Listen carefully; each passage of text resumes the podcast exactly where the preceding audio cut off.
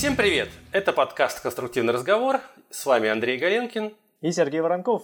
Всем привет! Да, всем привет! Ну, сегодня у нас выпуск, так сказать, по вашим заявкам, потому что, как мы выяснили, многие из наших слушателей – это студенты, и их очень сильно интересовал вопрос, а, как от студенческой жизни перейти к рабочей жизни. Да? То есть как студента превратиться уже в так сказать, полноценного инженера. И как раз таки сегодня мы будем это обсуждать и постараемся выработать какие-то советы да, студентам по данному поводу. С высоты своего опыта. Да. Ну, раз уж про свой опыт заговорили, Серег, вот давай расскажем. Конечно, мы же рассказывали историю, как мы, да, в самом первом подкасте, как мы, собственно, начали работать. Но вот самая твоя первая официальная работа, когда была? Вот прямо если брать мою трудовую, то первая запись моей трудовой называется «Техник магазина спортивные товары». Я собирал велосипеды. Очень тему. Да, ну, а вторая работа была уже по специальности, чем я сильно горжусь. Это была на самом деле производственная практика, и это был, по-моему, арматурщик у меня там специально стоит. Я полтора месяца отработал на стройплощадке, вязал арматуру, и после этого я уже начал работать на кафедре. То есть это была практика между третьим курсом и четвертым курсом. И с начала четвертого курса я начал работать на кафедре. Что насчет тебя, Андрюх? Слушай, ну, у меня тоже точно так же, как у тебя, первая ситуация, когда у меня запись это техник, но я работал в проектно-инвентаризационном бюро. Это контора, которая паспорта на квартиры э, выдает. В общем, никакого отношения к проектированию вообще не имеет.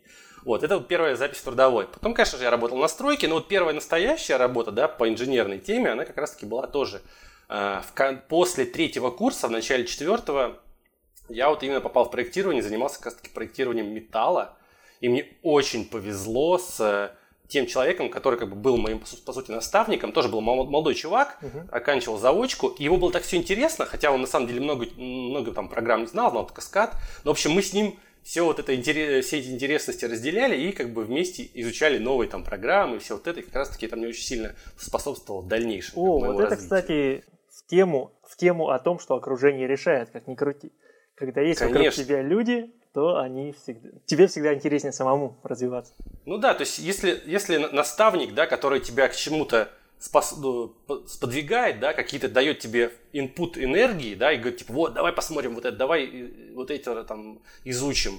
То есть дает какие-то задания тебе интересные, а не просто, типа, вот сделай это, там, вот перебей штампики. Просто очень часто студентам, да, да. дают перебивать штампы, как первая работа, там, или э, облачка изменений, как вот мне давали. Это так бесит.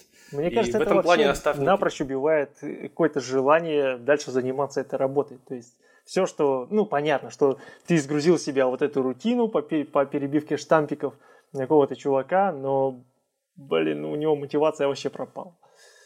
Чем конечно, конечно. Так, так хороших инженеров не, это самое, не вырастешь. Да. Потому что если постоянно будешь такое сваливать на них.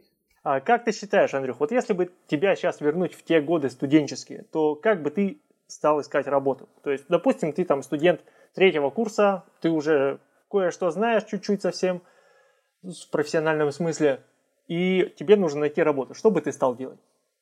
Слушай, ну, если бы я знал то, что знаю сейчас, я бы, наверное, ну, потому что я тогда не знал таких сайтов, как Headhunter и вот это все.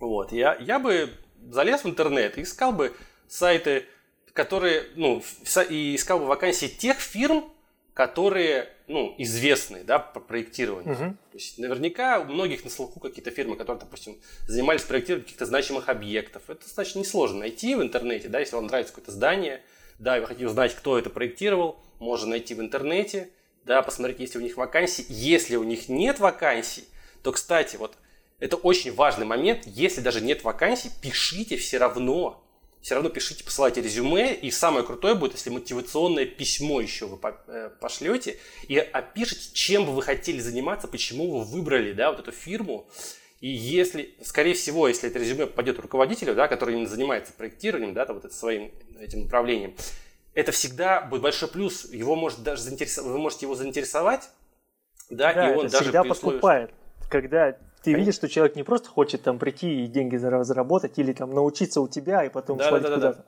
да. а что именно ну, что он именно замотивирован на э, работу конкретно в вашей компании. И что он да.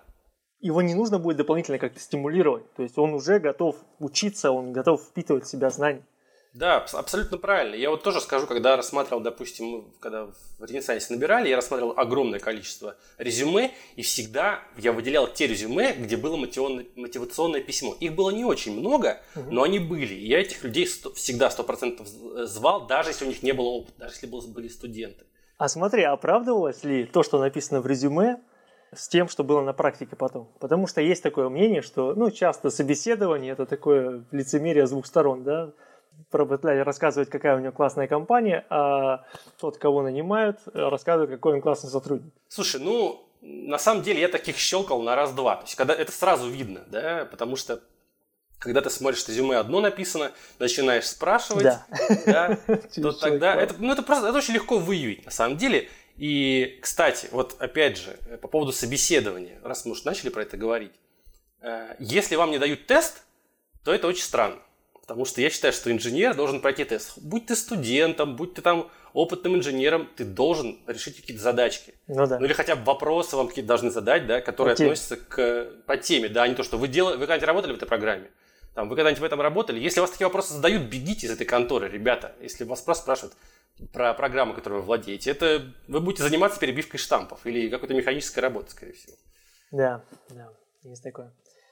Я не знаю, насколько это действенно в настоящее время, но у нас, допустим, около деканата всегда висел, не всегда, иногда вывешивали списки вакансий для студентов конкретно. То есть какая-то компания uh-huh. обращается, допустим, директор этой компании, когда заканчивал факультет или институт, и он обращается к декану или к директору, говорит, мне нужен студент, вот посоветуйте, может быть, кого-нибудь. Ну и, собственно говоря, деканат вывешивает эту информацию на доску объявлений. Там тоже часто, у нас, по крайней мере, э, эта информация была. Я даже на одну из таких вакансий чуть не откликнулся, но угу. меня э, позвали в другое место работать. Вот это как раз, когда я на кафедру устраивался. И перед тем, как я устраивался, кстати говоря, у меня был такой, тоже такой опыт. Было два места, в которые я мог пойти. Первое место это на стройку. Там нужно было подготавливать рабочку. Короче, под конкретную раскладку арматуры делать чертежи. Прямо на стройке. А вторая работа это была как раз на кафедре. Получилось очень забавно, потому что я, когда пришел вот на стройку устраиваться, я написал тест, со мной мой знакомый еще был, мы уже там встретились, то есть мы не вместе ходили, а уже там встретились, ну, потому что в одном универе учились.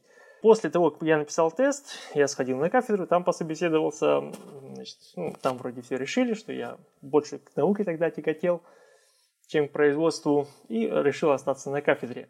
И потом мне позвонили э, вот ребята из этой компании со стройки, как казалось бы, да, студент четвертого курса, там, начало четвертого курса, что за мной бегать. Он, значит, мне позвонил, сказал, ты точно уверен, что не к нам ты пойдешь? Я говорю, да, точно уверен. Потом мы с ним встретились, значит, поговорили, наверное, в течение получаса там, ну, и он такой, типа, если что, ты э, телефон знаешь, звони. Меня это так удивило, потому что, ну, действительно, таких, как я, было, наверное, не знаю, при мне только было пять человек, которые писали этот тест. Знаешь, я до сих пор не понимаю, что, чем, чем вот именно моя кандидатура ему так понравилась. А что, подожди, что за тест, который дают, чтобы устроиться на стройку? Вот а, мне тест, интересно. тест был обычный психологический тест, типа как, а, как вы поступили понятно. в той, той или иной ситуации. Понятно, понятно. Еще один способ, который я бы хотел отметить, это спрашивать у друзей и знакомых, кто уже работает. Потому что, как показывает практика, сарафанное радио в России – это, наверное, главный способ передачи информации. Да, абсолютно с тобой согласен, потому что, собственно, я так на свою первую работу, ну, настоящую, после университета, угу. я попал ровно по сарафанному радио. И как раз-таки это сарафанное радио, вот э, одна там из моих знакомых, она как раз-таки пошла э, на собеседование по вакансии, которую вывесили как раз-таки в универе, вот в этом там отдел по устройству студентов, mm-hmm. там, вот. И как раз она сходила, я позвонил, как бы разговаривал с ней, и она сказала, ой, слушай, я сходил на собеседование, там какие-то технофашисты вообще, такие вопросы мне задавали. Я как бы думаю, блин, что за жесть? Ну, решил, сходил, там нормальные вопросы задавали, все по теме, там, что там, как давали задачки, там, да, посчитать там узел, нарисовать, там, как болты работают, там, все такое. То есть, очень интересно мне было. Вот. И, кстати, на этих тестах, если вот вы на собеседовании вас спрашивают, да, там, нарисуйте там железобетонную балку, там, или ничего, вот это надо. Угу. Не бойтесь, вот не надо бояться отвечать неправильно. Даже если вы не знаете ответа, лучше порассуждать, покажите, что вы умеете рассуждать. Даже если рассуждение будет неправильно, но покажите, что вы, как, как ваш ход мысли, что он не просто «я не знаю» и все. Потому что это плохо показывать, что ты вот не знаешь и ничего не можешь сделать. Попытайся показать, что ты все-таки как-то пытаешься найти решение. Вот и все. Да, именно это, самое, это, это очень полезно. вслух. Когда люди видят, что у человека есть логика, по крайней мере, у него мозги не заточены на то, что зазубривать и выдавать этот зазубренный да, результат. Да, да, да. Это правда. Абсолютно точно. Еще такой момент, что даже если никто сейчас конкретно не набирает людей в штат, то спросив у людей, которые уже работают, он будет иметь вас в виду. То есть, когда возникнет эта необходимость найти еще одного человека, то в первую очередь он вспомнит вас, то, что вы искали работу, значит, стоит с вами поговорить. То есть вы как бы сделали пометочку в его памяти. Да? Обязательно заведите, кроме того, трудовую. Ну, это опять же по возможности, да, если у работодателя есть желание устраивать официально студентов, то это будет очень не лишним, если у вас будет уже какой-то опыт во время того, как вы работаете в студенчестве. Ну а после того, как вы закончили универ, это прям обязательно. Ну да, конечно, трудовой никуда, никуда не денешься вообще. Да, да, да. Есть... Сейчас, кстати, по-моему, электронные трудовые стали вводить какая-то новая тема. Да. Ну это уже, это ладно, это, это мелочи, так сказать. Да. Еще такой момент, э, я с своей стороны отмечу. Если вы расстаетесь с работодателем в хороших отношениях, если вы работали, допустим, в студенчестве и расстаетесь в хороших отношениях, то не стесняйтесь взять какую-то рекомендацию при приеме на работу в следующем месте, или, при, допустим, вы можете уехать в другой город, э, это будет тоже играть определенную роль. То есть, если у вас есть какая-то рекомендация, ну, понятно, что они могут быть написаны там все под, под копирку, но, тем не менее, угу. лишняя бумажка никогда вам не помешает. И, кстати, по поводу рекомендаций, по поводу рекомендаций, значит, их можно брать у ваших преподавателей. Это тоже очень хороший способ, да, который повышает ваши шансы на трудоустройство. То есть преподаватели точно так же, как и ваши буду- предыдущие работодатели могут давать эти рекомендации, и их ценность в некоторых случаях даже, даже может быть выше. Потому что преподаватель может э, работать в какой-то очень крутой конторе, о которой вы не знаете. Да, и для, для многих, многим, может, просто эти преподаватели преподавали у ваших будущих руководителей. Такое да. тоже бывает. Да. И это очень большой вес может иметь. Так что не постесняйтесь, попросите, если вы были хорошим студентом, конечно не постесняйтесь попросить рекомендации. Если, есть, если есть о чем просить, да. Да, да, да, да, да. Кстати, э, смотри, давай еще поговорим про ценность диплома на, для вот с точки зрения повышения шансов на трудоустройство. Давай. Я считаю, что диплом это вообще такая штука, на которой, которую сделав очень хорошо, можно реально свои шансы просто до небес поднять. Вот для меня, по крайней мере, ровно так и было. Ну вот у тебя Потому это действительно что... сыграла роль, причем далеко не последний, я уверен. Это, это, конечно, определяющая роль. Конечно, я решил все задачи там вроде бы как правильно, ответил на все вопросы, хотя я был студентом неопытным, но тем не менее, uh-huh. когда я показал, э, принес с собой ноутбук, обязательно приносить с собой ноутбук, да, на котором, если у вас есть какой-то ваш диплом, хотите показать что-то, я принес свой ноутбук, и у меня был диплом «Американские горки». Ну, я рассказывал там, да. в первом подкасте, по-моему. Когда я все стал показывать, да, как у нас там видеоанимации, перемещения американских горок, все эти расчеты, все чертежи, узлы, модели в текле, просто там челюсти у всех отпали. И, как бы это, я, и я, самое главное, что я это понял, и у меня это, ну, мне это позволило просить больше денег. Хотя я просто обнаглел, как бы сказал, ой, столько. Меня, конечно, зарубили, зарубили, да, но тем не менее, как бы у меня появилось, знаешь, такое ощущение, типа, что угу, меня, я в глазах этих ребят поднялся, да. Вот. Слушай, да, это круто, это круто. Ну, не знаю, у меня был совершенно обычный диплом, и, кстати говоря, когда вы работаете, всегда э, возникает такой момент, когда вы уходите на диплом после ГОСов, да, у нас это было, по крайней мере, э, и в это время вам, ну, казалось бы, у вас появляется много времени, вы можете полную, полный день уделять работе, но это очень обманчивое впечатление. Я на, на, на своем горьком опыте говорю это, потому что лучше сделать хороший диплом, потому что у вас один раз в жизни выпадает такой шанс сделать хороший диплом, нежели на 4 часа больше в день поработать. Это действительно так, потому что хороший диплом, вот как уже Андрей сказал, это один из путей к устройству на хорошую работу. Да, да, это именно так. И еще, кстати, диплом дает огромные возможности в плане изучения новых программ. Потому что у вас получается, ну сколько там сейчас, я не знаю, как сейчас, но у меня было 4 месяца, да, 4-5 месяцев на диплом. Ну, с марта по и... да. Ну, или там... Да, и, и просто вот я поставил себе задачу, окей, я, я не хочу делать диплом в том же скаде там, или лире, потому что я всеми фибрами души эти программы не переваривал. Я думаю, окей, какую-то другую программу нужно взять. Я тогда не знал, что есть зарубежные программы. И вот я каким-то образом наткнулся на робот, который еще тогда назывался робот Millennium. И стал изучать. Мне было очень страшно, потому что я думал, блин, я нифига не успею, я не знаю программу, я еще выбрал такую тему дичайшую. Стал изучать робот, знаешь, просто в YouTube. Тогда уже был YouTube, я смотрел всякие видосы. Да. Очень крутой нашел блог «Робот и Хобот».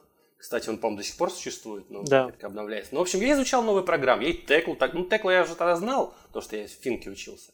Mm-hmm. В общем, диплом – это очень крутая штука для того, чтобы приобрести новые навыки именно, навыки в программах, в освоении программ, потому что вы сталкиваетесь с такими задачами, которые, ну, вам при, при, приходится решать каким-то более быстрыми путями, потому что наши, наши программы, да, тот же скат, я, вот, допустим, не мог сделать то, что хотел, да, для диплома. Mm-hmm. Не мог сделать расчет в динамической постановке, да, прямым интегрированием. Мне, ну, я искал программу, я понял, что роботом это можно сделать, и все, мне пришлось ее изучить.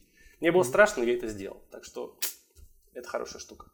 Да, согласен. Я тоже изучил парочку программ, пока писал диплом. Ну, как изучил. По крайней мере, с ними познакомился.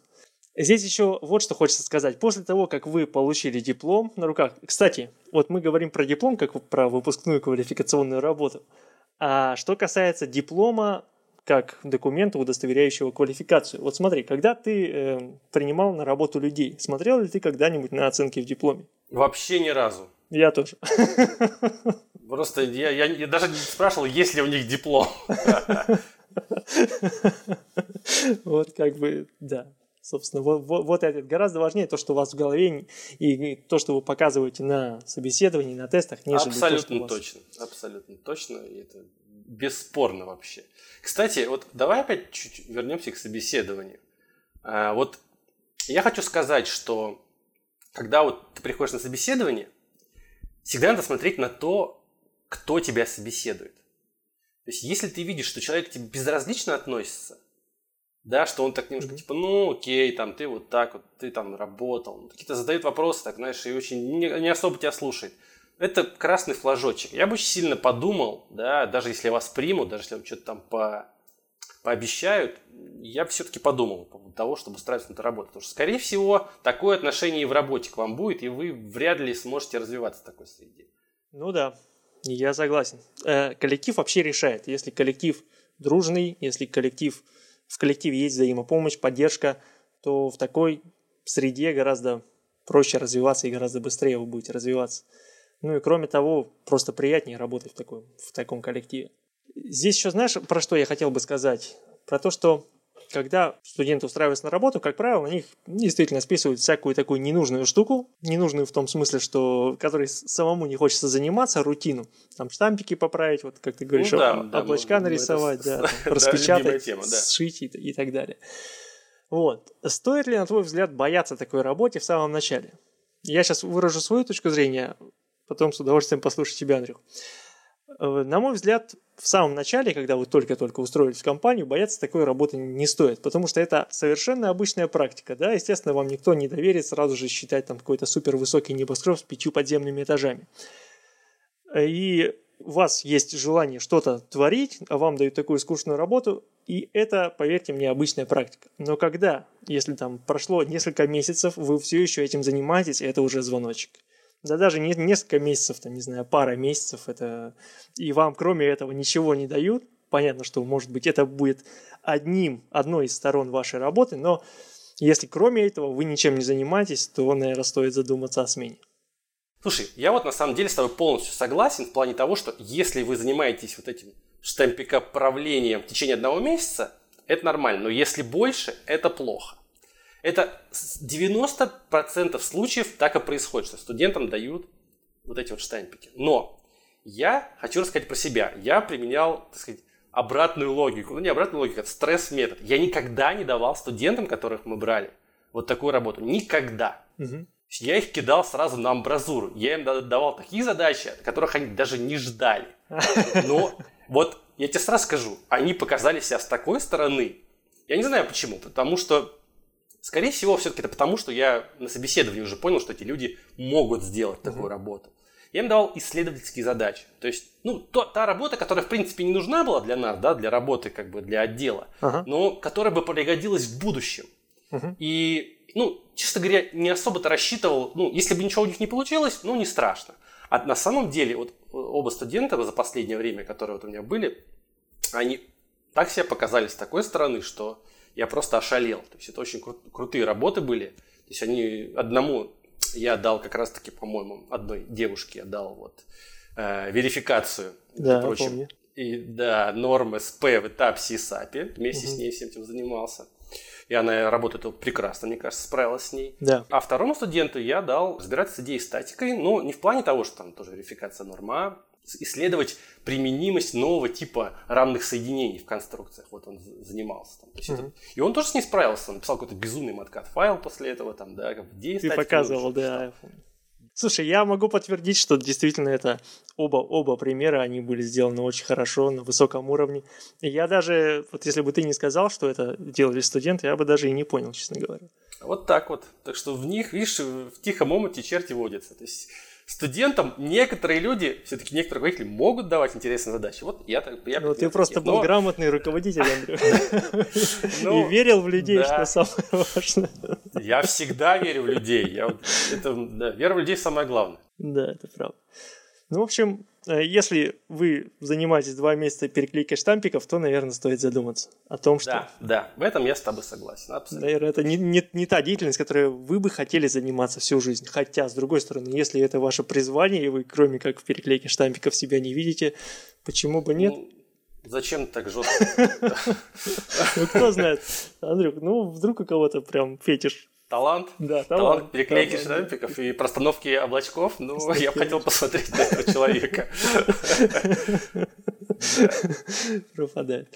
Слушай, ну мы с тобой, как всегда, написали огромный план, и время заканчивается, и мы успели только первый пункт буквально. Ну, я просто на свой план смотрю. Э, давай, может, вкратце пробежимся по тому, какие навыки развивать. Может быть, в конце тогда подытожим какой-то, может, наш опыт, и да, постараемся дать какие-то направления, в котором двигаться, в котором развиваться. Ну, слушай, по поводу развития. Сразу, mm-hmm. сразу точно четко скажу, что желательно знать как минимум две расчетные программы. Да. Вот когда ты устраиваешься. Это такой просто тупо практический навык. Mm-hmm. Если вы знаете, там, допустим, скат, обычно, сейчас, по-моему, учат даже в универе, да, скаду, там, я не знаю, может быть, да? учат другим программам. Мы давно заканчивали. Вот, знаете хотя бы еще одну и желательно не нашу. То есть Одну нашу и одну не нашу. Так у вас будет больше шансов, потому что некоторые, конечно, большинство считает в наших программах, но в зарубежных тоже. И также с своей стороны добавлю, что автокад понятно, но вот что-либо из бима, что-либо из там Revit или Tekla тоже нужно знать, хотя бы на базовом уровне. Я с тобой абсолютно согласен, потому что, ну как ни крути, сейчас все переходят в 3D-шку.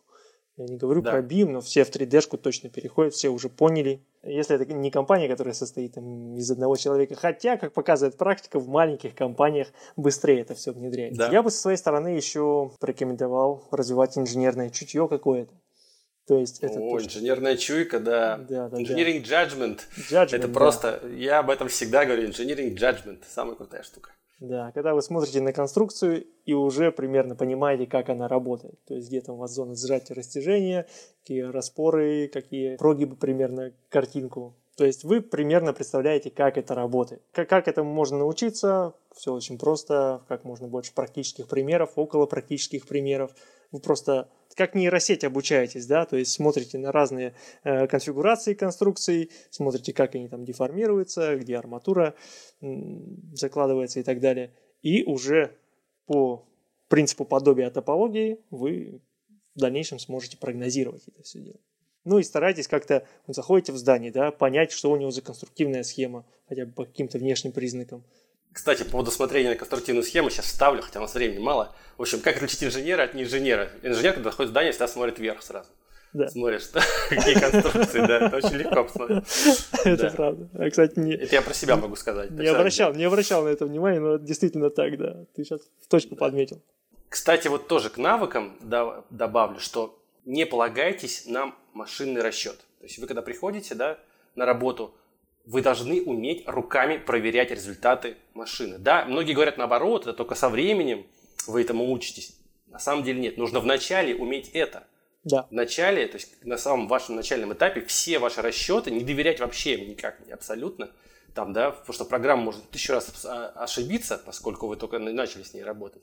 Да. Но вот вы должны делать расчеты руками, уметь это делать так, чтобы поверить в ваши машинные расчеты. Это, вот, это очень важно. Всегда, э, когда работаете с программой, это не, скажем так, не ваш союзник, это скорее ваш противник должен быть. То есть вы должны критике подвергать все свои результаты, которые вы получаете. Да. То есть... Очень красиво сказал ты сейчас, да. Это ваш противник. Это как я просто борюсь уже нужно с программами разные. И программы тоже делают люди, и люди тоже могут ошибаться. Поэтому э, всегда стоит проверять, стоит критически относиться к получаемым результатам. Это правда. Ну и скажу так, что вписывайтесь во все движухи, которые проводятся, допустим, у вас в универе, которые проводятся, может быть, в студенческом сообществе, конкурсы различные, вот, допустим, я знаю, в СПБГСУ проводится там макаронный строитель, да? Да, я в нем участвовал, мы даже побеждали один раз нашу команду. Вот. Да, ну, про да, это. Ты, ты лучше Крутая меня расскажешь, тема. конечно. Вот. У нас не сейсмические районы, поэтому всякие шейкинг тейблы они не проводятся. Ну, это ой, а жаль, ой, жаль. Да, это прям очень крутая штука была.